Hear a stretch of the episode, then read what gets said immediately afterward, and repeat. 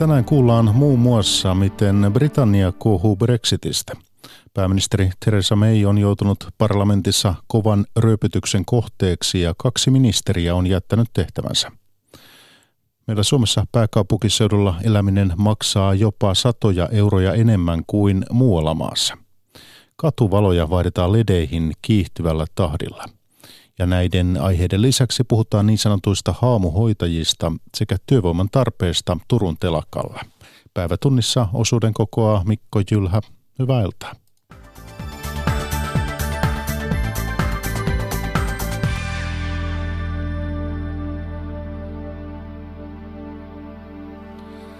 Britannian parlamentti on käynyt kiivasta keskustelua hallituksen hyväksymästä EU-erosopimusluonnoksesta – Pääministeri Theresa May on puolustanut sopimusta voimakkaasti. Hänen mukaansa se takaa Britannialle sujuvan lähdön Euroopan unionista. May joutui parlamentissa harvinaisen kovan hiilostuksen kohteeksi, raportoi Lontoosta iltapäivällä toimittaja Pasi Myöhänen. Se oli pahin pääministeri, pääministeri Saama ryöpytysmies muistiin kesti tunnin ajan ennen kuin kukaan puolusti Theresa Maytä. EUn vastustajien mielestä erosopimus luonnos tekisi Britanniasta unionin vasallin valtion, sillä maa joutuisi noudattamaan EUn lainsäädäntöä monilta osin jatkossakin. Ja EU-mieliset eivät tietysti ole eroa koskaan halunneet ja he katsovat, että sopimusluonnos näyttää jälleen kertaalleen, kuinka vaikea turha Brexit on. Kuinka todennäköisenä pidät, että me ei saa sopimusluonnoksen läpi? Se näyttää tällä hetkellä erittäin vaikealta ihan jo siksi, että konservatiivilla ei ole Britannian parlamentissa omaa enemmistöä ja puolueen EU-eromieliset näyttävät äänestävän joukolla sopimusta vastaan. Ja samalla meidän tukipuolue DUP torjuu myös sopimuksen ja pääoppositiopuolue Labourin johtajan kommenttihan tuossa kuultiin aiemmin. Työväenpuolue vastustaa sopimusta jo siksi, että sen hylkääminen voisi avata mahdollisuuden uusiin vaaleihin. No mitä sitten, jos sopimus ei parlamentille kelpaa? Mitä siitä seuraa? No, uhka taloudellisesti tuhoisesta sopimuksettomasta erosta maaliskuun lopussa kasvaa moninkertaisesti ja siihen pitää ruveta valmistautumaan vakavasti entistä vakavammin niin Britannian kuin EU-puolella ja poliittinen kaus Britanniassa voi äityä sellaiseksi, että Brexit-päivää kenties pitää lykätä, jos Britannia sitä haluaa ja EU siihen suostuu. Britannian hallituksesta on eronnut tänään kaksi ministeriä ja kaksi apulaisministeriä vastalausena Brexit-sopimukselle. Pääministeri Juha Sipilä uskoo, että EU-erosopimuksen luonnos menee läpi myös Britannian parlamentissa. Sipilä sanoo, että erosopimusluonnos vastaa Suomen tavoitteita ja että Suomelle on tärkeää saada muun muassa hyvä vapaakauppasopimus. Sipilä mukaan pääministeri Theresa May haki koko neuvottelujen ajan sopimukselle parlamentin hyväksyntää. No kyllähän sitä on pyrkinyt varmistamaan koko ajan. Sen takia tämä neuvottelu on ollut näin tuskasta, koska hänen on pitänyt koko ajan varmistaa se, että, että se menee myöskin parlamentissa läpi. Ei se helppoa tule olemaan, mutta kyllä se ennuste on, että se nyt sitten menisi läpi. Brexit-prosessin etenemisestä jatkaa yliopistotutkija Timo Miettinen Helsingin yliopiston Eurooppa-tutkimuksen verkostosta. Häntä jututti aamulla Päivi Neitniemi. No aloitetaan siitä vaikeimmasta kiistakysymyksestä, eli Britannian rajakysymyksestä. Irlannin, äh, on kerrottu, että Irlannin saaren sisälle ei synny kovaa rajaa. Miten rajakysymys on ratkaistu?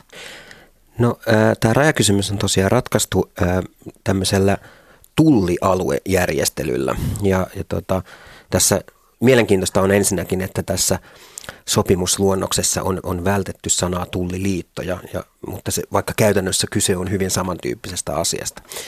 Mutta että tässä halutaan korostaa sitä, että tämä Britannialle tehty ratkaisu on, on todella heille räätälöity ja heille, heille ominainen. Ja, ja kyse on siitä, että Britannian ja EUn välille su- muodostetaan tämmöinen tullialue, jossa – sitten vältetään tullimenettelyn muodostuminen Pohjois-Irlannin ja Irlannin välille sekä Pohjois-Irlannin ja, ja sitten Iso-Britannian välille. No, tämähän on kyse sitten siirtymävaiheen ratkaisusta. Eli tä, tässä erosopimuksessa ei vielä periaatteessa sanota mitään tästä tulevasta suhteesta, eli, eli minkälainen tämä EUn ja Britannian ää, suhde tulee olemaan sitten vuodesta 2021 lähtien.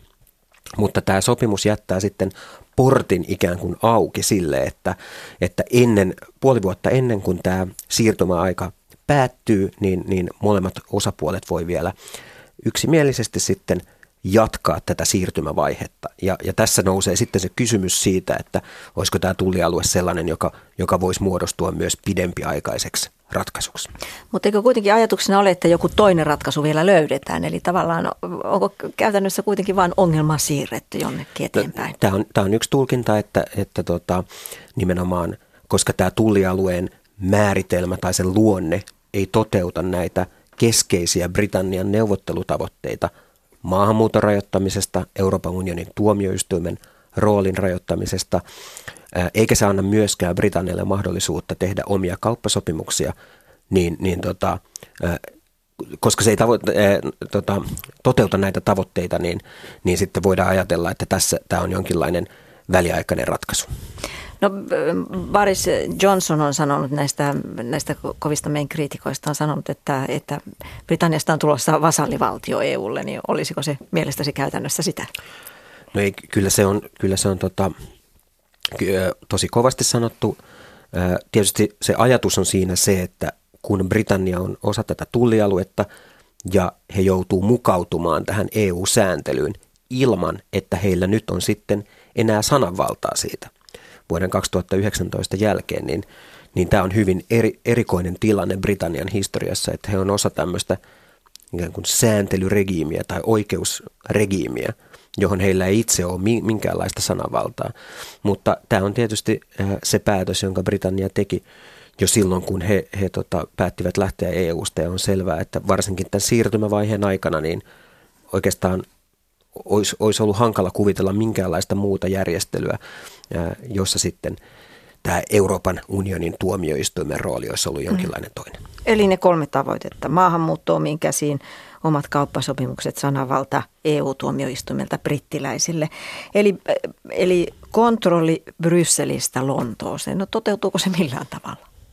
No ei se vielä tässä siirtymävaiheen ratkaisussa juurikaan toteudu. Tietysti ää, on, on tietysti yksittäisiä politiikkalohkoja sitten, joista tämä sopimus sanoo, että Britannia saa harjoittaa omanlaista politiikkaa. Esimerkiksi maatalouspolitiikka on sellainen, että, että Britannia ei enää osallistu tähän EUn yhteiseen maatalouspolitiikkaan, vaan he saa harjoittaa omaa maatalouspolitiikkaansa. Mutta sitten tämä sopimus myös antaa kaikenlaisia ehtoja suhteessa esimerkiksi siihen, minkälaista tukea Britannia voi antaa omille yrityksilleen. Ja siinäkin kysymyksessä, eli vielä tämän siirtymäajan ää, ajan, niin tota, ää, EU, ää, EU-oikeus ää, säätelee sitä, tätä, tätä, tätä kansallisen tuen antamista ja, ja tämän tyyppisiä kysymyksiä. Joten ää, tämä oikeastaan on opetus siitä, että mi, millä tavoin tämä kansainvälinen sääntelyjärjestelmä ja kansainvälinen oikeusjärjestelmä, millä tavoin se väistämättä rajoittaa kansallista suvereniteettia. Kuitenkin siten, että se on myös monissa tilanteissa ainoa tapa ylipäätänsä sitten jollain tavalla tuottaa jonkinlaista poliittista päätösvaltaa. Että jos me ei sovita mistään yhteisistä säännöistä, niin usein sitten mennään sen mukaan, missä sääntely on heikointa. Jos vieläkin tuota, tuota sopimusluonnosta vääntää, sen sisältöä vääntää rautalangasta, niin ymmärränkö oikein, että siis todellakaan mikä näistä isoista tavoitteista ei toteudu siirtymäkaudella ja se, mitä tapahtuu siirtymäkauden jälkeen, niin se on aivan auki. Se on, se on juuri näin. Se on juuri näin. Eli... Että sopimus ei sano, ää, ja ylipäätänsä on selvää, että, että tota, mm, nämä neuvottelut tästä uudesta suhteesta, tämä on ollut pitkään jo selvää, että neuvottelut uudesta suhteesta voi alkaa vasta – kun tämä Brexit on todella toteutunut, eli maaliskuun 2019 jälkeen. Ää, tietenkin on niin, että jos, jos näyttää siltä, että tähän pohjois kysymykseen ei saada mitään ratkaisua, niin tietysti paras arvaus siitä, että minkälaiseksi tämä suhde muodostuu, niin on varmaan ää, tämä siirtymävaiheen ratkaisu. Ja, ja silloin voidaan ajatella, että tätä siirtymävaiheen ratkaisua tullaan sitten jatkamaan ää, vuoden 2020 jälkeen, ainakin Pohjois-Irlannin kohdalla. No jos ajatellaan, että tässä tilanteessa ollaan ja tiedetään, että varsinainen kohtalon hetki on se Britannian parlamentin äänestys, niin miltä näyttää tilanne, kun tällaista paperia me nyt ja hallitus tarjoaa? No tällä hetkellä se, se näyttää siltä, että niin kuin Teresa Mayn omin sanoin, niin hallitus oli yhtenäinen, mutta ei yksimielinen. Mm. Ja, ja on selvää, että varsinkin konservatiivipuolueen sisällä niin on paljon kansanedustajia, jotka on jo ilmoittaneet, että he ei tule tätä sopimusta sinä, sinällään hyväksymään. Ja, ja tällä hetkellä näyttää siltä, että Teresa Mayn toivo on siinä, että hän tulee saamaan sitten työväenpuolueesta mahdollisesti jotain tukea tälle, tälle, ää, tälle sopimukselle. Mutta mitään, mitään varmuutta tästä, tästä ei ole. Niin, puheenjohtaja Jeremy Corbyn ei ole ainakaan ylistänyt tätä sopimusta. Ei ole, ja, ja monet on sanoneet, että ää, koska tav- tavallaan Theresa Mayn taktiikka on ollut se, että hän, hän pyrkii ää, kehystämään tämän, tämän koko valintatilanteen valinnaksi tämän sopimuksen välillä tai sitten tämän no deals-skenaarion välillä, eli, eli sopimusta ei tulisi ollenkaan. Kun taas työväenpuolueessa on paljon ääniä, jotka sanoo, että, että tämä, tämä valintatilanne on väärä, vaan että heillä, heillä pitäisi olla mahdollisuus mahdollisesti uuteen kansanäänestykseen, mahdollisesti vielä parempaan, tiiviimpään suhteeseen EUn kanssa, tiivi, parempiin vakuuksiin siitä, että Britannia tulee säilymään osana EUn sisämarkkinoita. Ja, ja tämä on varmasti yksi kysymys, josta sitten ää, tässä tulevina viikkoinakin käydään Britannian sisäpolitiikassa paljon keskustelua. Niin siellä alahuoneessa, parlamentin alahuoneessa on 6, 650 edustajaa, joista ää, me tarvitsee noin 320 kyllä äänen. Mutta kun, kun on jo nähty, kuinka vaikeat neuvottelut on tähän mennessä olleet, niin mitä nämä vastustajat, jotka, jotka pitävät tätä sopimusta huonona, niin kuvittelevat niin kuin saavan paremmin? Mikä on heidän ajatusmaailmassa? No keskeinen ajatus on se, että tämä siirtymävaiheen ratkaisu ei toteuta niitä tavoitteita, joita he, he on asettaneet, ja monet olisivat sitten tyytyväisempiä ihan tämän, tämän skenaarion kanssa, jossa tätä sopimusta ei ollenkaan synny. Eli tämä ero, joka tapahtuu maaliskuussa 2019, niin se tulee olemaan tämmöinen kertakaikkinen ja, ja, ja tota, Britannia tulee kokonaan irtautumaan tästä EUn sääntelyregiimistä. Ää, ja tämä on, on kyllä todella vaikea, tämä olisi niin kuin Britannialle taloudellisesti hyvin vaikea.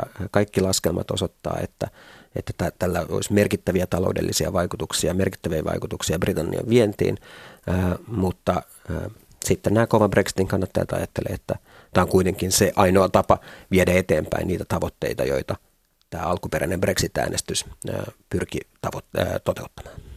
No jos tässä kohtaa pitäisi sanoa, että tuleeko parlamentti hyväksymään vai hylkäämään, niin Timo Miettinen, mitä, mikä on arviosi? Ähm, no jos, jos tilanne on se, että, että todella äänestetään, jos se äänestys koskee tätä sopimusta ja vaihtoehtona on se, että sopimusta ei synny ollenkaan, niin, niin voisin kuvitella, että sitten äh, tämä sopimus kuitenkin on, on, on hyväksyttävissä, mutta tota, paljon, paljon riippuu myös siitä, että minkälaiseksi nyt Teresa Mayn asema tässä lähiaikoina muodostuu. Löytyykö konservatiivipuolueen sisältä esimerkiksi nämä vaadittavat 48 edustajaa, jotka voisivat sitten käynnistää tämän prosessin, jossa Teresa May pyrittäisi syrjäyttämään puheenjohtajan paikalta. Käsittely Britannian parlamentissa alkaa ja se tulee kestämään useita viikkoja, näin on ilmeisesti arvioitu. Niin onko, onko parlamentin tehtävä nyt vain hyväksyä tai hylätä vai voiko olla mahdollista, että se voi siis vielä saada muutoksia aikaan? Joo, ensinnäkin tämä, tämä aikataulu oikeastaan muodostuu siitä, että tämä sopimus ei riipu pelkästään Britanniasta, vaan myös EU-puolesta. Ja, ja tässä nyt ensin on kutsuttava koolle Eurooppa-neuvosto, vietävä se eteenpäin siellä ja myös Euroopan parlamentin on hyväksyttävä tämä. Ja vasta sitten tämä voidaan viedä Britannian parlamenttiin äänestettäväksi.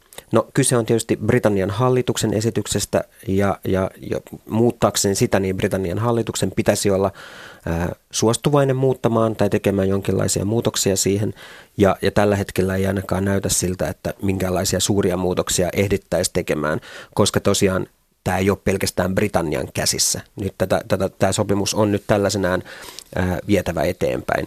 Tietysti jos, jos kyse on sitten suuremmista muutoksista, että vaadittaisiin vaikka esimerkiksi että työväenpuolue vaatisi uutta kansanäänestystä ehtona sille, että tätä, vietäisi, tätä sopimusta vietäisi eteenpäin, niin tilanne saattaa muuttua, mutta nyt näyttää siltä, että tämä sopimus, sopimuksen sisältö on, on tosiaan se, joka tässä luonnoksessa on määritetty.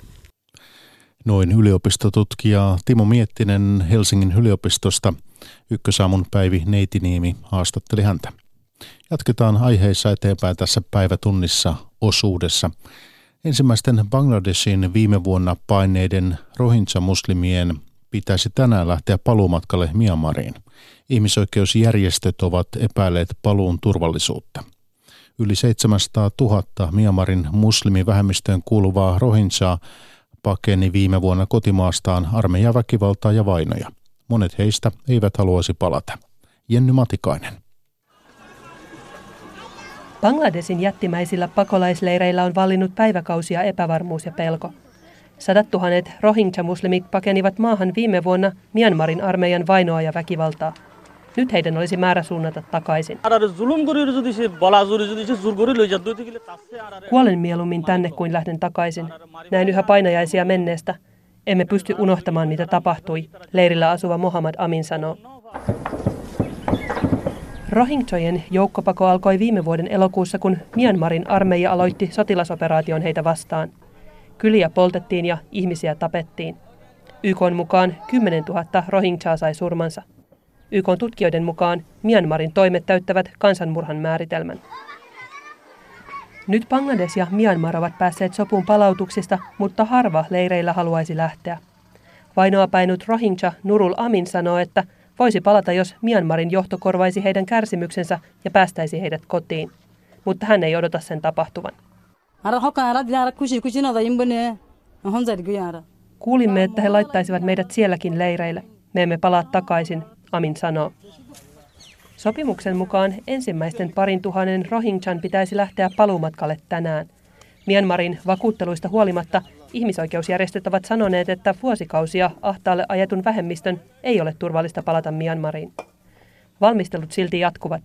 Ihmisoikeusjärjestö Human Rights Watchin mukaan 150 ihmistä olisi siirretty väliaikaiselle leirille valmistautumaan paluumatkaan.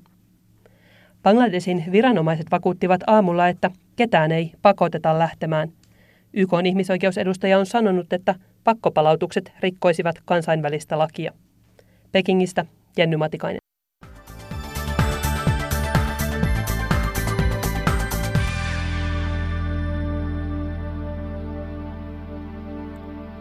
Lähetyksen loppuosa sitten kotimaan, kotimaan kuulumisia.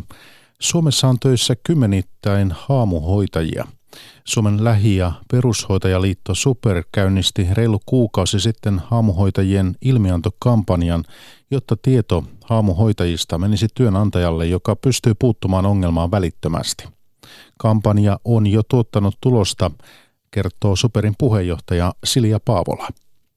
No nyt niitä on tullut kymmenittäin, että aletaan olla lähempänä 50 kohtaa. Minkälaisista paikoista, onko julkisia vai yksityisiä hoitopaikkoja? No ne on pääsääntöisesti aina yksityisiä, mutta kyllä siellä muutama julkinenkin on, että kukaan ei ole ihan puhdas pulmunen, mutta pääsääntöisesti yksityiseltä. Silja Paavola, mitä se tarkoittaa konkreettisesti työpaikalla, että, että siellä työlistoilla on haamuhoitajia? No se konkreettisesti tarkoittaa sitä, että sitä kyseistä henkilöä, joka sinne on laitettu, niin sitä ei ole edes olemassa. Hän ei ole siis käytettävissä työpaikalla. Se on, hän on joku joskus tehnyt jopa keikkaa, on ollut, ollut jopa siis sellainen, joka ei ole koskaan tulossakaan sinne. Sitten on vanhempainvapailla. Nämä on niin kuin sellaisia kämmähdyksiä, mutta sitten on ihan oikeasti kuolleita hoitajia, jotka on oikeasti kuolleita, jotka on oikeasti haamuja. Ja sitten on jopa käytetty terminologiaa oikeasti, että jaska jokunen, niin kyllähän me niin kuin, pidetään jo aika törkeänäkin.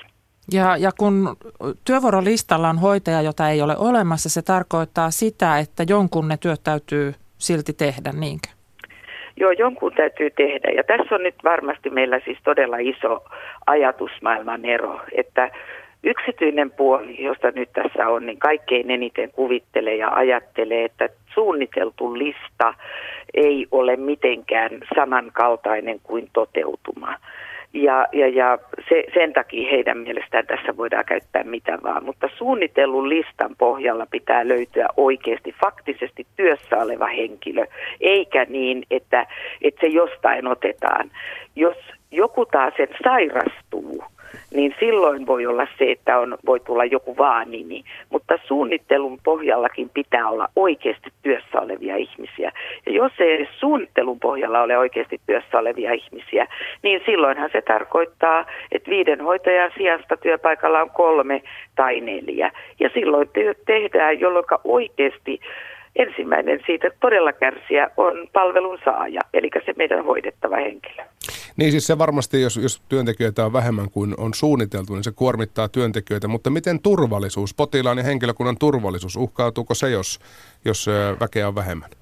No se, siis sanotaan, että potilasturvallisuus sinänsä, jos ajatellaan, että ihmistä pitäisi kuntouttaa tai ihmisen omia voimavaroja pitäisi mahdollisimman hyvin käyttää, niin aika pula tekee sen, että ei käytetäkään, jolloin me tehdään kävelevästä potilasta äkkiä jalaton.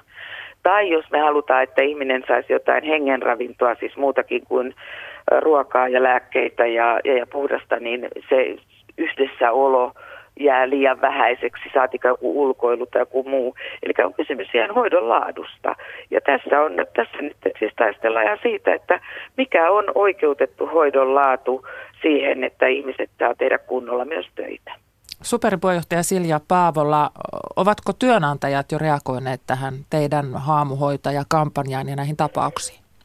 Joo, siis sinne reagoivat voimakkaastikin ja samalla kun kysyttiin myöskin, että sekä, että onko avilta, että onko tämä totta vai onko tämä vain jäsenten edunvalvontaa, niin avi totesi, että kyllä tämä on totta, että se on heilläkin ongelma.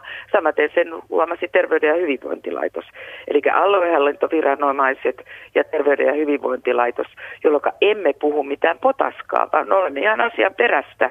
Ja tämä on totta. Ja nyt on kysymys siitä, että annetaanko me oikeasti yksityiselle yrittäjälle tai sille kunnalle, joka ei tästä pidä kiinni, niin sellainen oikeutus, että he saavat alittaa koko ajan hoidon laadun. Hoitajan ei, hoitaja ei ole se, jonka pitää juosta kovempaa, nopeammin ja rivakammin sen takia, että siellä on liian vähän hoitohenkilökuntaa. Teillä on nyt tämä kampanja menossa Ilmianna haamuhoitaja. Mitä te teette jatkossa? No me tehdään nyt niin, että me vielä todetaan, että meidän jäsenet antaisivat enemmän niitä il, ilmi.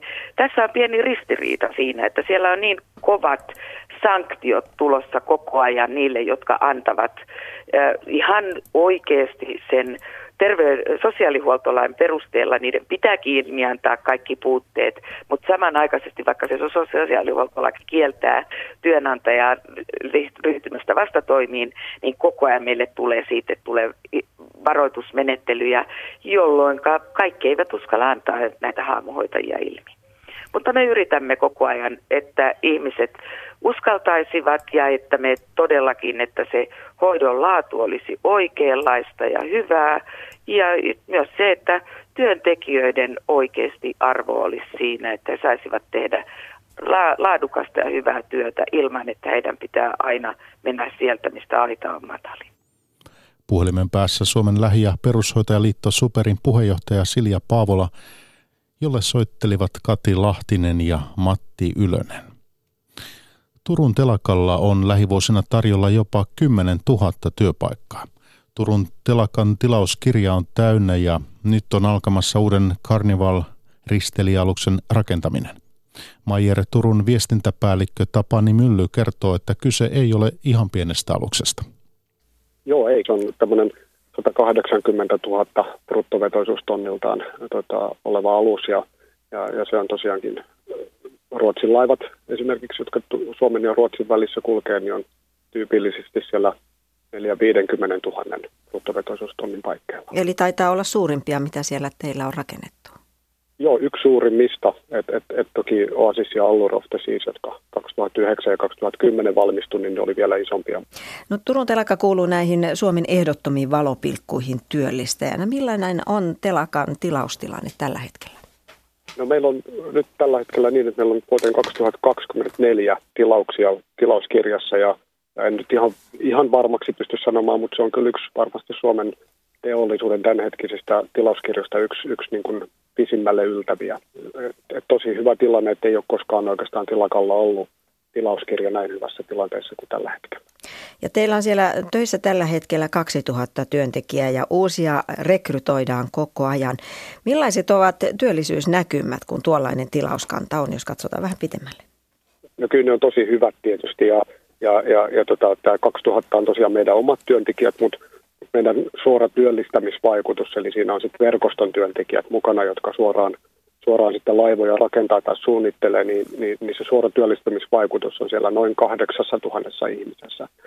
Ja, ja sen luvun täytyy kasvaa melkein 20 000, jotta me saadaan nämä tilauskirjassa olevat laivat rakennettua. Eli, eli tarvitaan noin pyöreästi 10 000 uutta suunnittelijaa ja laivanrakentajaa seuraavien vuosien aikana, aikana jotta, jotta saadaan ne laivat rakennettua. Eli 10 000 uutta laivanrakentajaa tulevina vuosina. Millainen luku se on telakan historiassa?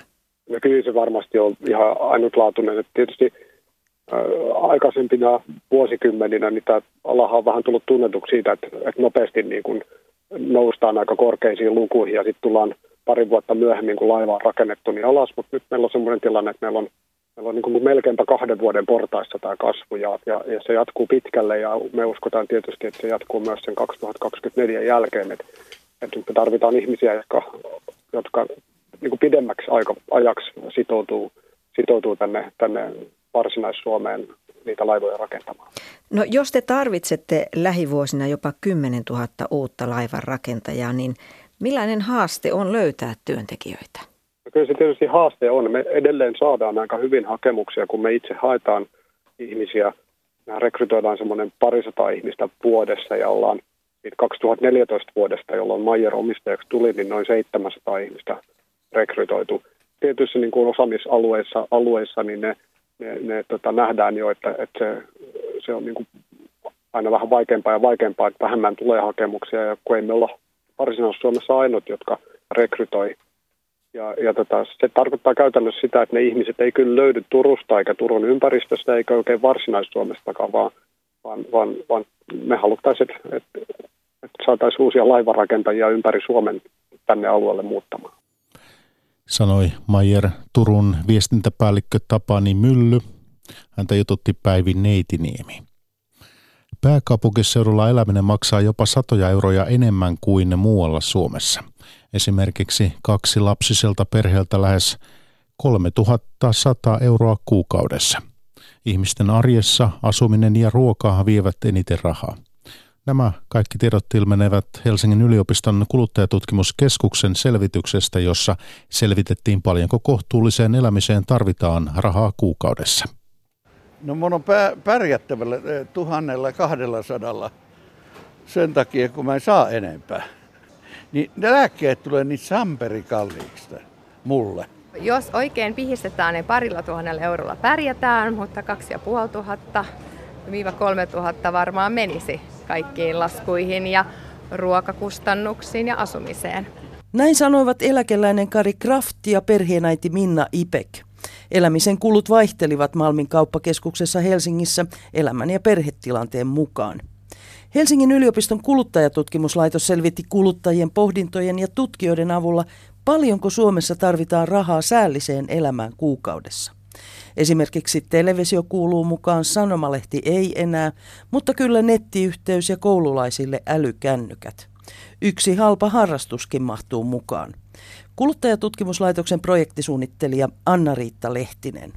Tulee toimeen, voi ylläpitää terveyttä ja osallistua yhteiskunnalliseen elämään, pitää yllä sosiaalisia suhteita. Tupakka tai alkoholi eivät kuulu kohtuullisiin hyödykkeisiin. Anna-Riitta Lehtinen kuluttajatutkimuslaitoksesta. Tupakan ehdoton ei, sitä ei sillä ole. Meillä ei olekaan, ole myöskään laskettu sille alkoholille hintaa. Kallenta meillä ovat asuminen ja ruoka. Ero pääkaupunkiseudun ja muun Suomen välillä on suuri. Kaksi lapsiselta perheeltä kuluu lähes 400 euroa enemmän elämiseen pääkaupunkiseudulla kuin muualla Suomessa. Yksin asuvalle 45-vuotias mies puolestaan tarvitsee noin 250 euroa enemmän. Tätä niin sanottua viitebudjettimallia käytetään laajalti kansainvälisesti. Joissakin maissa poliitikot käyttävät sitä perustoimeentulotuen perustana. Suomessa Terveyden ja hyvinvoinnin laitos laskee mallin avulla kerran vaalikaudessa, mitä köyhyys tarkoittaa. Tässä terveisiä poliitikoille ennen huhtikuun vaaleja, projektisuunnittelija Anna-Riitta Lehtinen kuluttajatutkimuslaitoksesta. Terveisiä, että meidän budjetit kuvaa sitä, mitä kuluttajien arjessa tapahtuu, mitä siellä tarvitaan, että se kohtuullisen minimin mukainen elämä toteutuu. Toimittaja edellä Stina Brennari. Päivätunnissa lopuksi kuullaan vielä, miten yhä useampia taajamien katuvaloja muutetaan ledeiksi. Oranssia valoa näyttävä surpainen natriumlamppu on kuitenkin edelleen yleisin valolähde kaupunkien ja kuntien keskustoissa. Tampereella ja Turussa joka neljäs ja Helsingissä noin joka viides katuvalo on LED-valo. Hyviä puolia niissä energiatehokkuus, valoteho, käyttö, ikä ja erilaiset säätömahdollisuudet. Aiheesta jatkaa Petra Ristola. Vaikka taajamien keskustat ovat hyvin valaistuja, tuntuu, että marraskuun pimeys ja tumma asfaltti syövät valon tehoa liikaa. Kaupungit ja kunnat valaistaan iltaisin oranssiksi, kun yleisin katuvalo vielä tällä hetkellä on suurpainen natriumlamppu. Valosta huolimatta pimeää on, sanovat Pia Herralla ja Tiina Häkkilä. Mun mielestä on, mun mielestä on tosi pimeä. Jännä, että se on niin paljon pimeämpi kuin se on tämmöinen keltainen, mutta, mutta tuntuu ainakin pimeältä. Mm, ehkä uudet katuvalot on parempia. Ne valaisis varmaan paremmin kuin tämä väri. Onko ne sitten ledejä vai mitä nämä uudet on? Ja ledejä katuvaloihin on tulossa lisää. Tampereella ja Turussa joka neljäs ja Helsingissä melkein joka viides valopiste on jo LED. Kun vanhoja valaisimia vaihdetaan tai uutta valaistusta rakennetaan, otetaan LED käyttöön, koska se kannattaa. Turun kaupungin kaupunkirakentamisjohtaja Kimmo Suonpää. LED kuluttaa sähköä noin puolet siitä, mitä suurpainen natrium lamppu kuluttaa. Ja sitten toisaalta silloin, kun näitä pylväsvälejä uudelleen tarkastellaan, niin, niin LED-lampulla päästään sitten tämmöiseen niin puolitoistkertaiseen pylväsväliin verrattuna tähän suurpainen natriumlampuun. Esimerkiksi Tampere säästää vuodessa noin 100 000 euroa energiakustannuksissa jo vaihdettujen ledien ansiosta. Mutta kuluu vielä vuosia ennen kuin suurin osa katuvaloista on ledejä. Turun kaupungin kaupunkirakentamisjohtaja Kimmo Suonpää. Jatkossa on tarkoitus sitten muuttaa, muuttaa lediin sitten aina, aina niin kuin siinä, siinä vaiheessa, kun se elinkaari suurpainen natriumlampussa loppuu.